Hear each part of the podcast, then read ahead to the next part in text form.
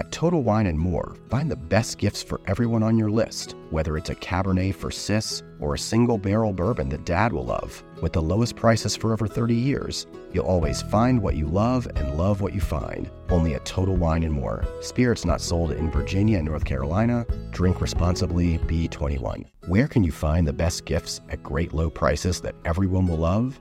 At Total Wine and More, of course, with so many great bottles to choose from. Find something for everyone on your list, whether it's a Cabernet for your sis, sparkling wine for a coworker, or a single barrel bourbon for dad. And if you need any help, just ask one of their friendly guides for advice. With the lowest prices for over 30 years, you'll always find what you love and love what you find. Only at Total Wine and More. Spirits not sold in Virginia and North Carolina. Drink responsibly, B21.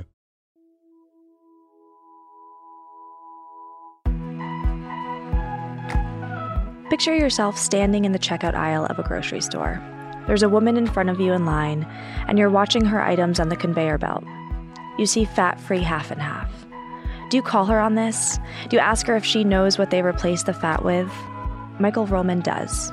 She's choosing a product that had replaced something good, which is natural dairy fat, with something we know to be bad corn syrup. She had no idea. We need to think about our food. We need to know what's going into our bodies. This is partly why I think we're so sick. Just because something's labeled fat free doesn't mean it's good or better. In fact, it's usually worse. I'm Kenzie Wilbur. This is Burnt Toast, and today, food writer Michael Ruhlman will tell us how we can cook, eat, and shop better. I think it's fine, you know, to if that's what you choose. If you if you really don't want the fat, if you want the corn syrup, I just want you to know that that's what you're eating, and and to recognize that this is not a better product because it's fat free. Fat isn't bad, stupid is bad. I'm calling stupid the woman who puts the half and half on the conveyor belt that's loaded with sugar that's bad for her because she thinks that getting rid of the good fat that's good for her is the right thing to do. She's ignorant. She doesn't know.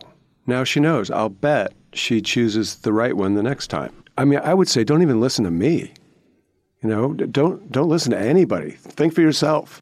That's that's my line. You know, think for yourself. Pay attention. It's not hard. We've been eating for a long time. And this is his point. You should be asking yourself the question he asked that woman in the checkout aisle. If you have and you still want to put corn syrup in your morning coffee, great. If we knew what we were getting ourselves into when our editorial team made a bodega pit stop for Yodels and Funyuns a few days back, fine. For the record, we did. It's not a judgment. It's about making sure that advertisers and food companies are not doing our thinking for us. So, what's the point? Well, it's about changing the conversation. Because we're still talking about healthy food. Eat healthy. Mm-hmm. Healthy food. Our food isn't healthy. We are healthy. I want to start paying attention to nutritious food. A baked potato with butter on it. Somebody might say that's not healthy, but is it nutritious? Very, especially if you eat the skin. It's very nutritious. Again, words matter. That's why I wrote the piece. The article he's talking about is titled No Food is Healthy, Not Even Kale, and it was published in the Washington Post a few weeks back. It's a clickable headline, but what it actually means is that we're confused about our food, and we have good reason to be. This is why Michael's angry and why he'll back up calling out fellow shoppers in the checkout aisle. For him, it starts with semantics. Michael argues in the article that healthy is a bankrupt word when it comes to food. That kale salad we take for granted as being healthy, it's not. It's nutritious. We might be healthy if we eat it, but the kale itself is not of good health. We are, or at least we try to be. There are good common sense indicators of what's good and what's not good, and it's mainly common sense.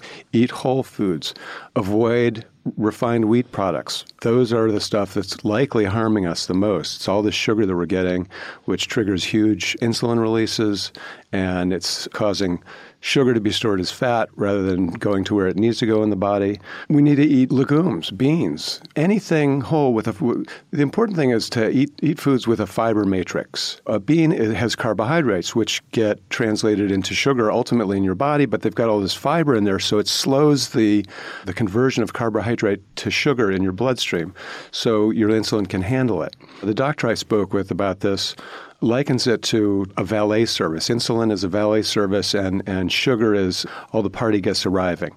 And if all the party guests, 500 party guests arrive at the same time, that valet service is going to be really stressed, and there's going to be a backup of cars, and it's going to be sitting there, and those that, that's the sugar, and that's what gets stored as fat.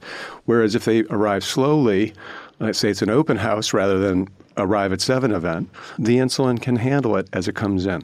So eat foods with a fiber matrix, like grapes, lots of sugar, yes, but they have a fiber matrix. Eat whole foods, cook it yourself, and really you can eat pretty much anything. All the things that we've been told for a very long time, like eat every eat everything in moderation and in moderation. Eat lots of colors. Mm-hmm. Eat the whole spectrum of the rainbow. Um, that's another rule. Right. Eat food, mostly plants, not too much. It's a great it's a great line. It's a great bumper sticker. Yeah. Thank you, Michael Pollan. So, eat foods with a fiber matrix. Eat a lot of plants, eat things that are whole, think for yourself. We've heard these things before, and they're still true. But if all natural smoothies can contain genetically altered soy, and all natural cereal can contain soy oil processed with a component of gasoline, I swear I'm not making this up. You've probably eaten this stuff. What do terms like natural and gluten free really mean? you just need to know not to trust any labeling at all. And that's too bad. Nothing really means anything. What does all natural mean? Sure. versus natural. Why fat free? Well, when a product that, for instance, has no gluten, say coffee, for instance, if you see a package of coffee that says gluten free on it, you're being duped. But it's all marketing. It's all marketing. Yeah. And and the government comes out with new propositions all the time, right? Eggs are bad, eggs are good. You know, what is the latest standing? It's very hard to keep up. Well, the latest standing is they, they've just released new guidelines that come down pretty hard on sugar, doesn't come down hard on anything else really, even red meat. It does say limit red meat, especially for teenagers and, uh, and men. It says limit dairy fats, eat more monosaturated fats and, you know, almonds and avocados and that kind of thing. And once we were being told to eat butter every single day, is that is that what it was? I don't think we were ever told to eat butter. The first, you know, our- these food warnings first came out in the 60s. That's when we were told what to eat and what not to eat. Mm-hmm. And that's about the time when people started getting sick, as soon as the government started telling us what to eat and what not to eat. Mm-hmm. So wh- who are who are you talking to? We're not talking to the woman necessarily who puts that half and half down, right? This is a larger conversation. Well, I think we're talking about anybody who cares about food. I mean, and if we don't care about our food, um, we're in big trouble because we kind of need it. You know, and when something something you need to survive starts making you sick, you become pretty obsessive about it. And I think that's the reason why there's this confusion and this need to know now, because our food's clearly harming us mm-hmm. in big ways, and no one's sure why. And there aren't really any good answers out there. Is there anything that's off limits for you? processed food, mm-hmm. fast food, stuff that makes me feel bad after. This is what I tell people. They say, "How do I eat?" I say, well, first of all, cook your own food. Harry Balzer, the the wonderful food researcher or marketing guy, said sort of angrily that you know Americans are never going to change their diets, give up. They just want convenience and ease. And pressed by Michael Pollan for an article in the New York Times for something optimistic, something hopeful. You know, what kind of diet should we be eating? And Balzer just said, cook your own food. Hmm. Eat anything you want, just cook it yourself. That's good advice.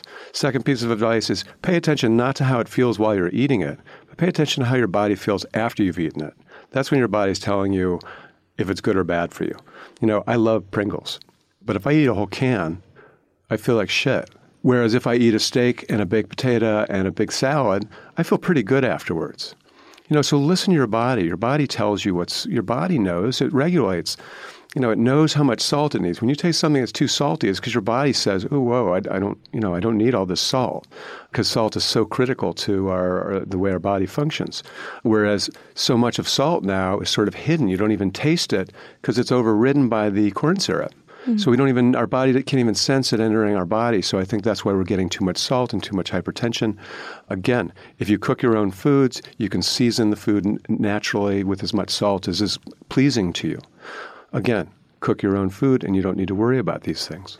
I used to eat like Special K for breakfast, thinking that it was a better choice. It's not a better choice. You know, it's a better choice than Fiber One, which tastes like cardboard. That probably is better for you. Um, what would be better for me instead was to not buy something in a box, but rather what I started to do was, you know, buy my own raw oats and my own nuts and and make proper granola with honey and, and pureed fruit and good stuff so I could eat my granola. You reach for the top olive oils and invest in the best pans. But in the kitchen, how well do you care for your greatest tool, your hands? When mine take a beating cooking and cleaning, which is often, I use Bag Balm to work its wonders on my poor, distressed skin. Created 125 years ago on a Vermont dairy farm, their soaps smell great and clean hands without stripping moisture, and their fast absorbing lotion means I can quickly get back to cooking. Treat your hardworking hands to Bag Balm, every chef's best friend. Use code FOOD52 for 20% off your order on bagbalm.com. Good through 2024.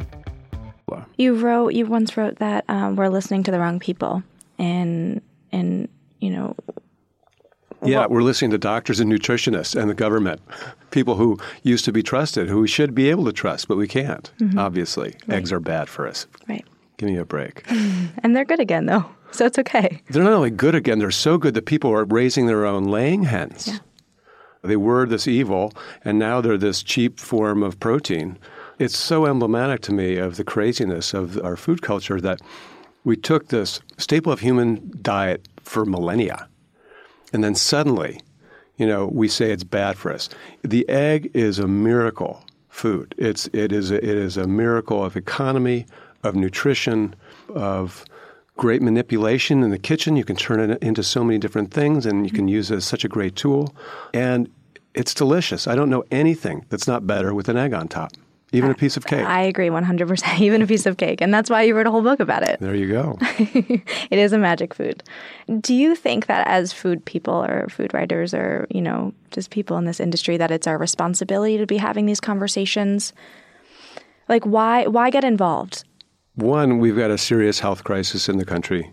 We spend a billion dollars a day on food related illnesses. So that's a number one. I mean, basically, we can cut that down at the grocery store. We can cut that in half if we learn how to shop right and if we cooked our own food. So I care about that. Eating good food is, is it's good for our bodies. It forces us to work together because cooking is, takes work. And we've sort of forgotten the importance of work that's things that are good for us often take some work. So we share in that work. That's what our original ancestors did. Um, we share in the work. We sit down together and we eat that food and we converse. And that food makes our bodies healthy. It makes our families healthier. It makes our communities healthier. And it makes our environment healthier. All of these things are fundamental to happiness on this planet. And we forget that at our peril. And to not pay attention to those things is fairly ignorant. To not pay attention to them um, endangers these things that are so good for us and mm-hmm. allows all the bad stuff to happen to us mm-hmm. just because we're not thinking. You mentioned that we don't know how to shop. What does an ideal grocery shopping expenditure look like to you? Mainly produce, lots and lots of produce, and then a little bit of meat, a little bit of bacon, some eggs, some dairy. Again, whole natural foods, natural meaning like a good cheese produced by a good farm that cares about its animals and cares about the quality of the milk that makes that cheese. That's a good food. That's a processed food, but it's a good process. So, you know, again, here's another word process. What does process mean? Mm, yeah, exactly. You know, so cheese is processed. Almost everything that you don't just pick out of the ground is processed. Everything that's um, not raw has been processed. Mm-hmm. But there's a good processed and a bad processed. There is a good processed and a bad processed. And the bad processed is introducing things that don't need to be there. That's yes, stuff that doesn't need to be there. But it see it needs to be there because of the food processors. The food processors basically take all the all the stuff that's not shelf stable, which is the good stuff, the nutritious stuff, like the bran and the germ mm. of wheat, um, because it's not self sta- Yeah. shelf stable. Right. The things that make our cereal go bad, for example. Right. So they Yeah. remove them and they have to replace it, but they're removing essential oils or removing vitamins when they do so. So then they have to enrich it and they have to fortify it. Mm-hmm. Know, enriching is good, fortifying is good, make stronger, make more rich. Beautiful euphemisms. Uh, beautiful euphemisms. Yeah, Dr. Asukal, who I interviewed, Cleveland Clinic internist there, wants us to think of it as stripped flour. You know, refined. It's not refined. You know, refined means elegant or with impurities removed. Well, that's not what they've done. They've, they've left the impurity. What we're eating is the impurity, basically. Mm. So she wants us to start thinking of things as stripped carbs. When you have a stripped carb, removed from its fiber matrix, that's what's going to be translated directly into sugar in your bloodstream, and that is going to be bad for you. How possible does it feel to you to change the way we talk about food? Well, we're doing it right now. Uh, we can't expect it to happen overnight. I mean, we never talked about this stuff, you know, in the 80s. We just talked about fat was bad and we, you know, blanket statement. Mm-hmm. When we didn't even think to say, well, there are different kinds of fats and sure. they affect our, our, you know, our blood differently. And we're just beginning now to think reasonably, it seems to me, because we care, because, you know, again, our food's harming us. And so it's important that we talk about this stuff. I think partly too, it's sort of in the conversation getting a little bit more expansive. Like I mentioned before, I mean, you don't have any books on food policy or explicitly about nutrition, yet here you are talking about them, raising the issues, and asking the questions. And that's important. Yeah, because because the fact is, nobody really knows what they're talking about. Mm-hmm. Bottom line. So that's why we need to talk. We need a better way to get answers that are meaningful and true. So don't listen to us, but listen to us. You said before, don't even listen to me. You should be listening to yourself. Yeah, you, you put it in a very nice way. Yeah, listen to us, but don't listen to us. Or take what makes sense and integrate it into your life if it does. And if it doesn't, fine. Duck confit is one of my favorite things to eat. Here's this rich, fatty meat that's poached in more animal fat, more duck fat for hours and hours yeah. until it's really It's so tender. beautiful. It's beautifully excessive. And then and then you crisp it under the broiler and you've got this crispy duck skin, you've got this succulent meat inside and and then I realized we didn't create this food because it's so delicious. We created this food so we could stay alive in the winter when we didn't have refrigeration. This mm. is a way of preserving duck. Mm. This is what this wasn't for our pleasure, and yet we were ingenious enough to make it one of the best foods on the planet. That's really when I started thinking about food. I think so. It would be about 2004 when I started thinking about food, what food meant, what preservation means, the origins, and you know how we got to a place where we were making duck confit and enjoying it to the 1960s and 70s saying stay away from stay away from red meat and stay away from eggs, stay away from fat. But in America, we didn't even we didn't even know what duck confit was. You know, we never because our, our we had very little preservation in our culinary history. We had hams and bacons uh, and, and preserved fruit. It's actually extraordinarily easy to make, which I didn't realize for a while. It's it's super just, easy to make. just melt it. Um, yeah. In fact, you don't even need duck fat if you don't want. Just yeah. buy some legs and pour olive oil over it. Yeah. Throw some garlic and thyme and, and pepper in there. Yeah. And cook it for hours and hours at 200 degrees until it's tender. There's your duck confit, and and that will stay in your fridge if you have room in your fridge in a pot all winter long, and you can pull out pieces just like you know the old folks in Gascony still do and have done for centuries. And you've got a, a, a, simple meal. It's ready in 10 minutes. So the rule is if you cook it yourself, eat it. The rule is if you cook it yourself, you can eat pretty much whatever you want and not worry about calories, not worry about, you know, gaining weight because when you cook your own food, one you're eating whole foods, you're eating healthier, Oh, there I go. See, I slip into it. You're eating more nutritious. It's hard. I mean, it's le- it's it's cultural lexicon, right? And which and I'm I'm I'm really glad that you just did because it, shows how difficult it is mm-hmm. to get away from it. Yeah. Um, but if you you eat this nutritious food, your body will become sated more quickly, and you won't feel hungry immediately afterwards. Michael looks to food deserts as prime examples for how convenience foods could harm us. He says because affordable and nutritious food is hard to find in these areas, options are limited to the stuff you can find at a drugstore or a corner store or the local fast food spot. And this is where a lot of food related health problems live. People with ready access to grocery stores, he says, are more likely to live longer, healthier, and happier lives. In other words, we're up against a lot, but the first step we can take is a small one. Progress looks to me like more people thinking about their food and knowing what's in it and making good food choices. I mean, we vote with our dollar in America. That's the way it is. We've absolutely radically transformed the grocery store by what we want. You know, when I was growing up, there were no fresh herbs. I grew up in Cleveland in the 1970s. I didn't even know that parsley was an herb. It was just parsley because that was the only sort of thing like it that the grocery store offered. And it was used as garnish on your plate, and your mom told you to put it in your mouth afterwards because it freshened your breath. I didn't, I didn't encounter a fresh herb. I'd been making this great pasta, basil and tomato, just garlic. I still make it. But when I first did it, it asked for like a half a cup of basil, and I put a half a cup of dried basil in there because I never knew. And I still liked it. It was still good. But then I got to New York in 1985, and I was going past a bodega, and there were these big bushels of fresh basil, and I thought, oh, that must be what it meant. Um, we've changed what's available to us just simply by asking for it. You know, we couldn't get cilantro back then or shiitake mushrooms, and also the food producers are giving it to us as well. So we have to be careful. I mean, there's now something like 40,000 new food products introduced every year. Yeah, A grocery store only holds about 40 to 50,000 items as it is. So we have to be careful of what we buy. If we buy it, you are asking for more of it. Mm-hmm. If you buy that fat-free half and half, you are asking for more of it. You buy that stuff with all that uh, that fructose corn syrup, you're asking for more of it. You buy fresh stuff, you're asking for more of it too. You know, you buy the good stuff. Look at all the organic and high quality meats that are available now. They, that was never the case. Sure. Although, admittedly, it adds another element of confusion, though. You know, It does. You know, well, there's 15 kinds of eggs now. There used to be three medium, you know, small, medium, and large. Are about 15 different kinds of eggs. What are we supposed to do? You know, so there's, it's crazy. There used to be five types of apples that we get at the store, uh, but now there are 25. In Cleveland, anyway, we didn't used to be able to get cantaloupe in the wintertime because it was bad, you know, if it was available at all. And it should have stayed that way, Um, potentially. Yeah, but now because we can get it from all all over anywhere, Of course. it's crummy, and people don't. People wonder why is this cantaloupe? This cantaloupe is no good. Well, it's December. Right. You know, Right. cantaloupe's a summer fruit. Mm-hmm. Eat in season. Well, and we're also losing the ability to recognize what's in season when.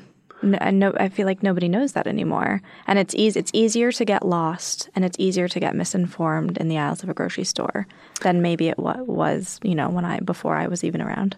That's a really interesting point. It's hard to. You, yeah, we're losing a sense of seasonality. I think you're right because we can get asparagus all year round now.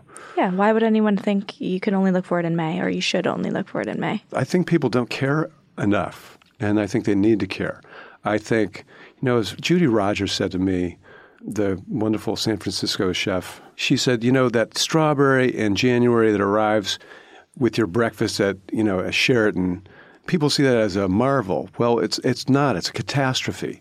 All the stuff that has to happen to get that strawberry on your plate is is not good for the farmer. It's not good for the environment. It's certainly not good for the person eating this this bad strawberry. Mm-hmm. So we need to pay attention to our food. I think if we pay attention to our food, everything gets a whole lot better. Everything. When you think of seasonality, people should think, okay, what's growing around me now?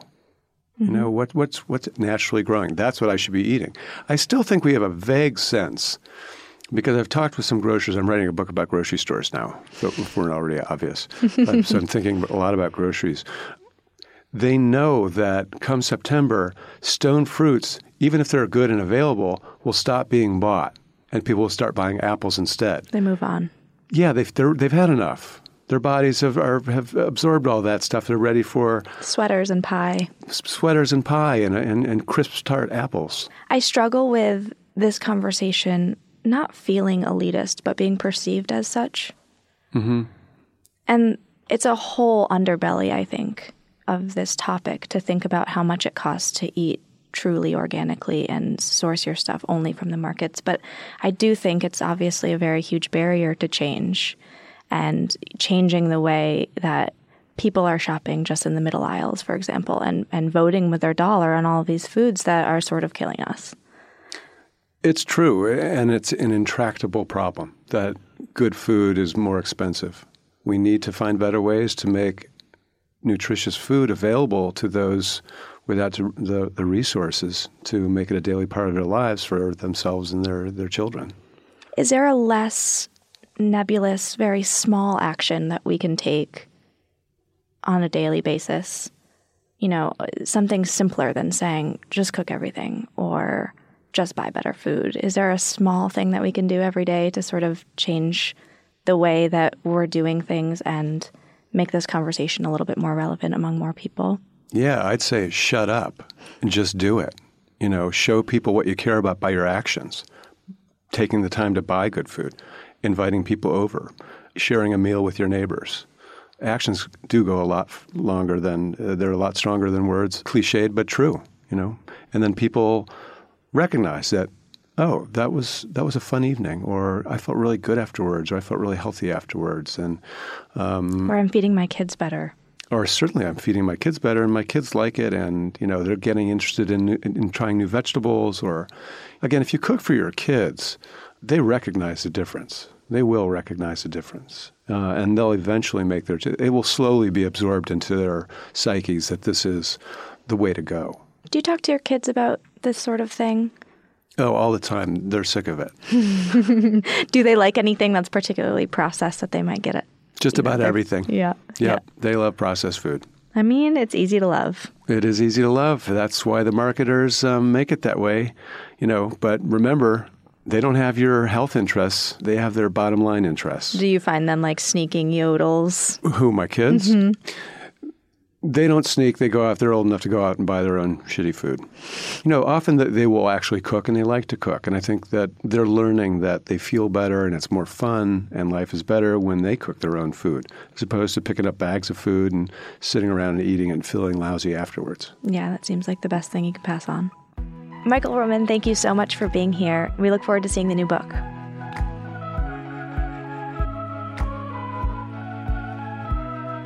That's it for this episode of Burnt Toast.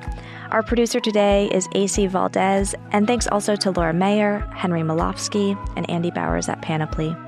Please let us know what you think of the show. Our Twitter address is at Food52 or leave us a review on iTunes.